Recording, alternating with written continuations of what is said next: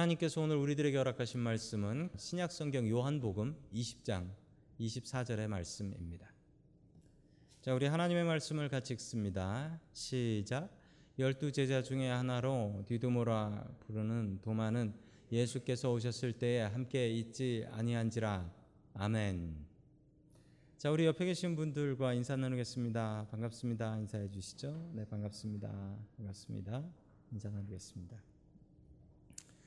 자, 오늘 믿음과 의심이라는 제목을 가지고 하나님의 말씀을 증거하겠습니다.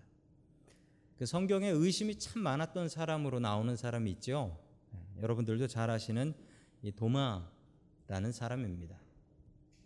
여러분은 마음속에 의심이 있으십니까? 없으십니까?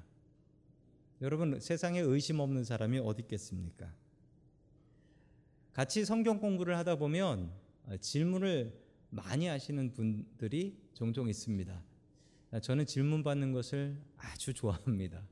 예, 의심이 많은 것을 좋아합니다. 여러분 우리가 생각하기에 의심과 믿음은 반대말 같은데 정말 이게 반대말일까요? 우리가 예수님 믿으려고 하면 의심은 그냥 다 던져버리고 의심 안 하고 살아야 되는 것일까요? 오늘 하나님의 말씀을 통하여 도마의 이야기를 통하여 같이 우리 믿음과 의심의 관계를 살펴볼 수 있기를 주님의 이름으로 간절히 축원합니다. 아멘. 아, 첫 번째 하나님께서 우리들에게 주시는 말씀은 마음속에 의심을 찾으라라는 말씀입니다. 마음속에 의심을 찾으라. 자, 우리 요한복음 20장 24절의 말씀 같이 봅니다. 시작. 열두 제자 가운데 하나로 쌍둥이라고 불리는 도마는 예수께서 오셨을 때에 그들과 함께 있지 않았다. 아멘.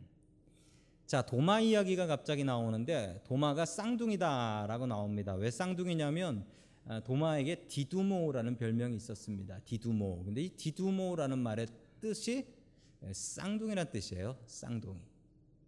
쌍둥이가 디두모라는 뜻을 가지고 있습니다. 자, 그러므로 도마에게는 쌍둥이가 있었다. 그게 뭐 형이었는지 동생이었는지 누나였는지 뭐 알 수는 없습니다. 동생이었는지 알 수는 없는데 어쨌든 쌍둥이였다라고 이야기를 합니다. 그런데 여러분 예수님께서 예수님의 제자들에게 나타나시는 날을 예수님께서는 정확히 주일로 정해 놓으시고 주일날 나타나셨는데 그때 무슨 일이 있었다고요? 성경 말씀에 보면 도마가 없었다라고 나옵니다. 여러분 그러면 예수님께서 예수님께서 주일날 나타나려고 작정을 하시다 보니까 도마가 없었어요.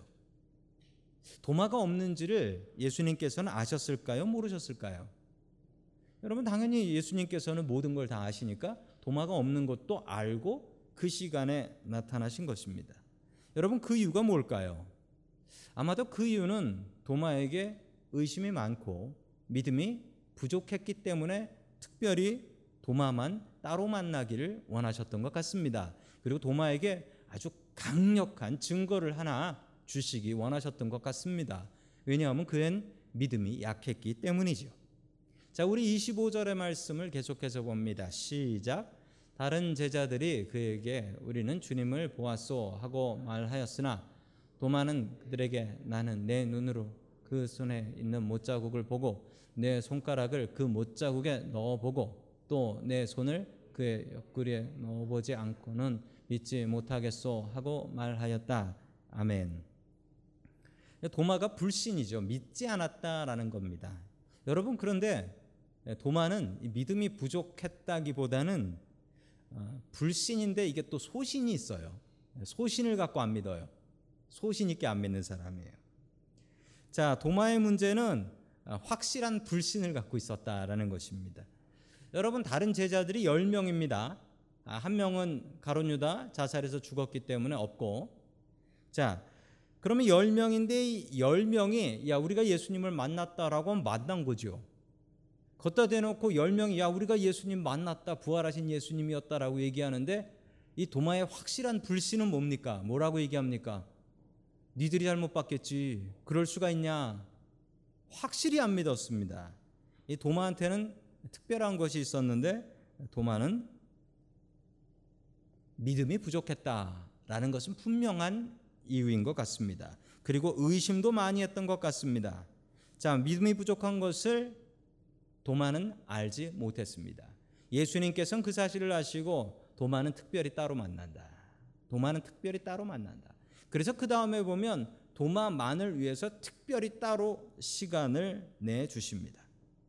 여러분 우리의 마음속에 의심이 있을 때가 있습니다. 여러분 의심이 있을 때는 그 의심을 찾고 그 의심을 바른 증거를 가지고 풀려고 작정하셔야 됩니다. 여러분 그 의심을 믿음으로 푸셔야 됩니다. 또한 증거로 푸셔야 됩니다. 그래서 그 믿음이 여러분들에게 아, 그 의심이 여러분들에게 확실한 믿음이 될 수 있어야 됩니다. 여러분 의심을 찾고 그 의심을 믿음으로 바꿀 수 있는 저와 여러분들이 될 수 있기를 주님의 이름으로 간절히 축원합니다. 아멘. 두 번째 하나님께서 우리에게 주시는 말씀은 증거를 구하라라는 말씀입니다. 증거를 구하라. 어, 저 제가 어렸을 적에 교회 부흥회가 참 많았습니다. 부흥회를 많이 따라다녔는데 부흥회 때도 그랬고 저희 담당하셨던 저희 교회 담임하셨던 전도사님도 그러셨고 늘 이렇게 말씀하셨습니다. 설교를 하시면서 무척 어려운 설교를 하셨어요. 무척 어려운 설교를 하시면서 설교 끝날 때쯤에는 미쉽니까 그러셨어요. 미쉽니까? 믿습니까도 미쉽니까 이러셨어요. 그리고 이제 아멘을 하는데 아멘 소리가 작으면은 이것밖에 안 됩니까? 제가 해병대 캠프 간 줄 알았어요. 교회에서 목 아멘 소리가 작다고 막 혼도 나면서 그러면 또 아멘 소리 크게 해야죠. 그래야지 또 설교가 끝이 나잖아요. 그래서 믿습니까? 뭐 그러면은 이제 조시던 분들도 갑자기 뻘떡 깨셔가지고 또 그런 분들이 아멘은 더 크게 해요. 자기 안 좋은 티 내려고. 그래서 아멘 이제 큰 소리 하고 또 아멘 소리 커야지 믿음 좋고 뭐 이랬던 기억이 있습니다. 저도 그 세월을 다 지나왔는데 여러분 믿, 믿으면은 아멘 해야 되나요? 여러분 성경에는 입으로 고백해서 구원에 이른다라고 합니다. 그러므로 아멘 하는 것은 무척 중요합니다. 여러분 아멘은 계약서에다가 contract paper에다가 거기다가 사인하는 거 똑같아요. 한국에서는 도장 찍는 거라고 하죠. 그것을 아멘이라고 함을 통해서 내 것이 된다라는 것입니다. 그러므로 여러분 말씀 듣다가 혹은 말씀 보다가 이 말씀 진짜 맞다. 이거 내 거로 됐으면 좋겠다. 그러면 그때는 여러분들 당연히 아멘 하셔야 됩니다. 아멘 하셔야 돼요. 그런데 뭔지도 모르면서 아멘 하시는 것은 뭐 신체 포기 각서에다가 사인 그냥 하시는 거랑 똑같아요. 그러므로 여러분 덮어놓고 아멘 하지 마시고 잘 듣다가 야 저건 진짜 내 거 됐으면 좋겠다 라는 생각이 있으면 그때 바로 아멘 하셔야 됩니다. 근데 무작정 하지 마세요. 자, 우리 계속해서 요한복음 20장 27절의 말씀을 계속해서 봅니다. 시작. 그리고 나서 도마에게 말씀하셨다. 내 손가락을 이리 내밀어서 내 손을 만져보고 내 손을 내 옆구리에 넣어 보아라. 그래서 의심을 떨쳐버리고 믿음을 가져라. 아멘. 여러분이 믿음과 의심 오늘 설교 제목인데 이 믿음하고 의심이 반대말 같죠? 여러분 반대말이 맞습니다. 믿으면 의심을 안 하고 의심이 있으면 안 믿는 거잖아요. 이게 반대말 맞아요. 그런데 여러분 이게 반대말이긴 한데 이 두 개가 세트예요. 같이 가요. 여러분 마음에 의심 없는 사람이 어디 있습니까? 여러분 그 의심을 해결하면서 믿음 생기는 거 아니에요? 그냥 덮어놓고 믿는다고 의심 없이 믿다가는 큰 코 다치게 된다라는 것입니다. 혹시 이 중에도 계실지 모르지만 아, 오빠 믿지에 넘어가셔서 아, 아, 결혼하신 분들이 혹시 계실지 모르겠습니다. 그러면서 속으로 드는 생각이 아 그때 마음에 의심을 좀 가졌어야 되는데 너무 믿었다라고 생각하시는 분들도 혹시 계실지도 모르겠습니다. 여러분 믿음과 의심은 완전히 다른 두 가지가 아닙니다. 이 두 개는 늘 같이 갑니다. 그런데 여러분 의심에는 두 가지가 있습니다. 의심에는요 두 가지 의심이 있어요. 여러분 두 종류의 의심이 어떤 의심이냐면 첫 번째는 믿으려고 하는 의심이고요. 두 번째는 안 믿으려고 하는 의심. 예, 의심 내지는 거의 작심이라고 하죠. 자, 믿으려고 하는 의심이 있어요. 내 정말 믿고 싶은데 아 이거 진짜 못 믿겠어요. 하나님, 나 이거 증거 좀 주세요. 내 증거 있으면 이거 믿고 싶습니다. 믿고 싶은데 안 믿어지는 거예요. 여러분 이게 있고 반대가 있습니다. 안 믿으려고 작정하고 안 믿을 증거를 찾는 거예요. 안 믿을. 여러분 이 둘은 분명히 다릅니다. 왜 다르냐면요. 이 마음 먹은 것에 따라서 똑같은 증거를 보고도 어떤 사람은 믿고 어떤 사람은 안 믿어요. 어떤 사람은 이 성경이라는 증거를 보면서요. 이 성경을 통해서 믿음을 갖게 되고 어떤 사람은 이 성경을 통해서 이거 완전 새빨간 거짓말이다라고 생각하는 사람도 있습니다. 여러분 의심에는 두 종류가 있습니다. 여러분들이 하는 의심은 믿으려고 하는 의심입니까? 안 믿으려고 하는 의심입니까? 여러분 믿으려고 하는 의심이 쌓인 게 그리고 저것이 풀려 나간 게 믿음이라고 합니다. 여러분 우리의 마음 속에 의심이 있을 때 그 의심을 무작정 덮어버리려고 하지 말고 주님 앞에 나와서 주님 내가 믿고 싶으니 증거를 좀 주십시오. 라고 구해 보십시오. 그러면 주님께서는 여러분들에게 믿음의 증거들을 허락해 주실 것입니다. 작은 믿음 크게 키우는 방법은 여러분들 마음 가운데 증거를 구하는 것입니다. 여러분 안 믿겠으면 못 믿겠으면 무조건 믿는다고 아멘 하지 마시고 하나님 내 믿음 부족하니 증거 좀 주십시오 라고 기도하고 그 증거로 더 큰 믿음 갖고 살아가는 저와 여러분들이 될 수 있기를 주님의 이름으로 간절히 축원합니다. 아멘. 세 번째 마지막으로 하나님께서 주시는 말씀은 신앙을 고백하라라는 말씀입니다. 신앙을 고백하라. 자, 도마는 신앙을 고백하게 되는데요. 도마가 어떻게 신앙을 고백했냐면 예수님의 손과 옆구리에 진짜 손가락을 넣어 보고 그리고 확인해 본 뒤에 그리고서 예수님을 향하여 신앙을 고백했습니다. 그 고백한 말씀이 28절에 나옵니다. 같이 봅니다. 시작. 도마가 예수께 대답하기를 나의 주님, 나의 하나님 하니 아멘. 도마가 손가락을 넣어보고 나서 바로 이렇게 외쳤습니다. 나의 주님, 나의 하나님. 이렇게 외쳤어요. 여러분 그런데 이 도마가 이 신앙 고백을 한 게 그냥 이거로 끝이 아니었어요. 여러분 이렇게 신앙 고백을 한 게 말로만 한 게 아닙니다. 나의 주님 그러면은 나의 주인이라는 뜻이죠. 나의 하나님. 이러고서 도마의 인생이 어떻게 바뀌었는지 아십니까? 그 믿음이 없었던 도마가 여러분 감히 도마가 인도로 갑니다. 인도에 가서 평생 복음 전하다가 거기서 순교당해 죽습니다.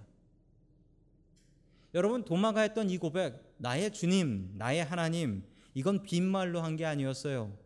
이 말은 정말 도마의 신앙 고백이었고 그의 삶을 바꾸는 일이었습니다. 도마가 인도에 가서 복음을 전하다가 순교를 했는데 여러분 그 도마 기념교회라는 교회가 저 인도에 있습니다. 인디아에 있는 도마 기념교회라는 교회가 저기 있습니다. 여러분 보시기에 어떠세요? 무슨 기념교회 중엔 제일 후져 보이지 않습니까? 예, 무슨 기념교회 중엔 제일 후져 보여요. 왜냐하면 무슨 바우로 기념교회, 뭐 베드로 기념교회는 뭐 대리석으로 되어 있는데 저건 아무리 봐도 그냥 뺑기 칠해 놓은 거예요.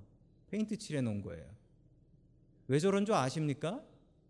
도마가 인도에 가서 복음을 전했기 때문에 그렇습니다. 인도에서 복음을 전했으니 인도에 저런 교회가 있다는 것 자체가 더 신기한 거지요.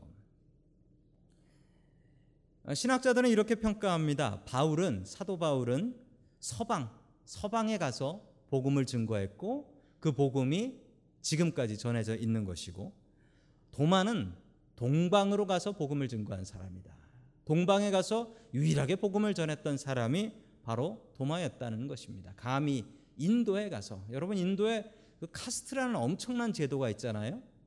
거기 가서 우리가 다 형제 자매니 그러면 맞아 죽는 겁니다. 거기는 인도는 여러분 계급이 네 개가 있어요. 지금도 네 개가 있어요. 지금도. 자 그런 곳 가서 복음을 증거했습니다. 어떻게? 그가 이렇게 신앙 고백을 하면서 나의 주님이요 나의 하나님이십니다 라는 것입니다. 이렇게 증거했기 때문이에요. 여러분 바울하고 도마하고 공통점이 있습니다. 어떤 공통점이 있는지 아십니까? 바울과 도마는 믿음이 정말 없었던 사람입니다.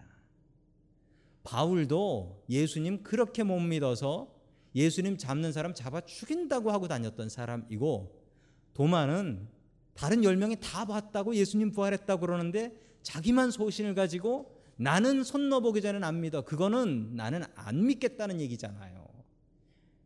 정말 믿음 없었던 그 두 사람을 예수님께서는 따로 만나 주시어 예수님의 복음 증거하는 귀한 두 종으로 사용해 주셨다라는 것입니다. 여러분 그러므로 여러분들에게 의심이 많다면 여러분 그 사람은 믿음이 커질 사람입니다. 여러분 의심이 있는 사람들은 주님 앞에 나와서 증거를 구하십시오. 그러면 주님께서 증거 주셔서 큰 믿음 갖고 살 수 있습니다. 여러분 의심을 큰 믿음으로 바꿀 수 있기를 주님의 이름으로 간절히 축원합니다. 아멘. 제가 2000년에 성지 순례를 가게 됐습니다. 그때 한참 더운 8월 달에 이스라엘을 갔는데 어우 정말 덥더라고요. 정말 온도계를 보니까 그 섭씨로 45도 이렇게 올라가더라고요. 근데 정말 더웠어요. 정말 더웠는데 성지순례를 가는데 저희 그 신학교 동기생들이 졸업 여행을 원래 제주도로 가는데 우리 제주도 안 간다. 우리는 예, 돈 모아서 성지 간다. 그 마음으로 돈 모아가지고 그 당시 돈으로 한 200만 원 모았던 것 같아요. 그래가지고 어, 그 돈으로 성지를 다녀왔습니다. 그런데 물론 200만 원 없어서 못 가신 분들도 계셨죠.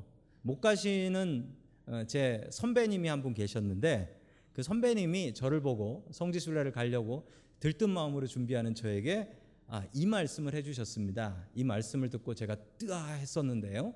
자 성경에 나오는 말씀을 해주셨어요. 자 우리 요한복음 20장 29절 말씀 같이 봅니다. 시작. 예수께서 도마에게 말씀하셨다.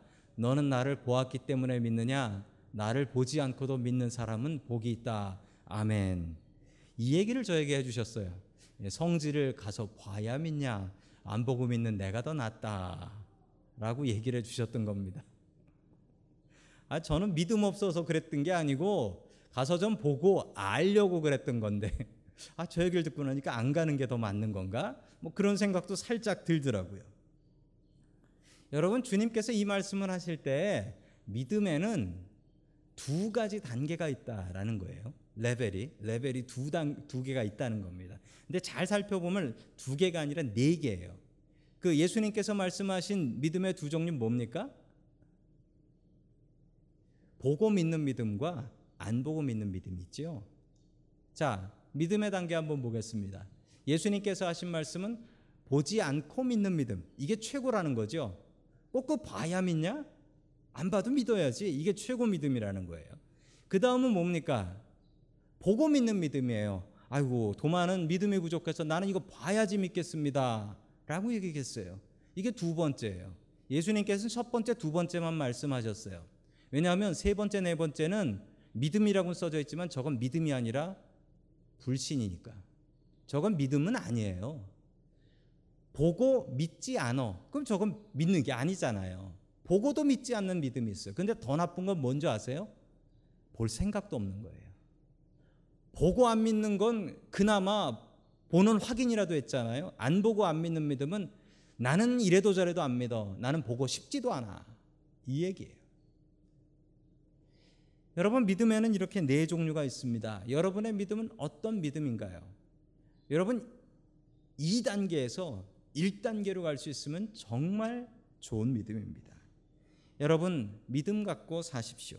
우리가 천국 가져갈 건 믿음밖에 없다라고 합니다. 여러분 우리에게 의심이 있을 때 그 의심을 주님 앞에 가지고 나와서 그 의심을 깨어 버리시고 그 의심을 믿음으로 바꿔 나아갈 수 있기를 주의 이름으로 간절히 축원합니다. 아멘.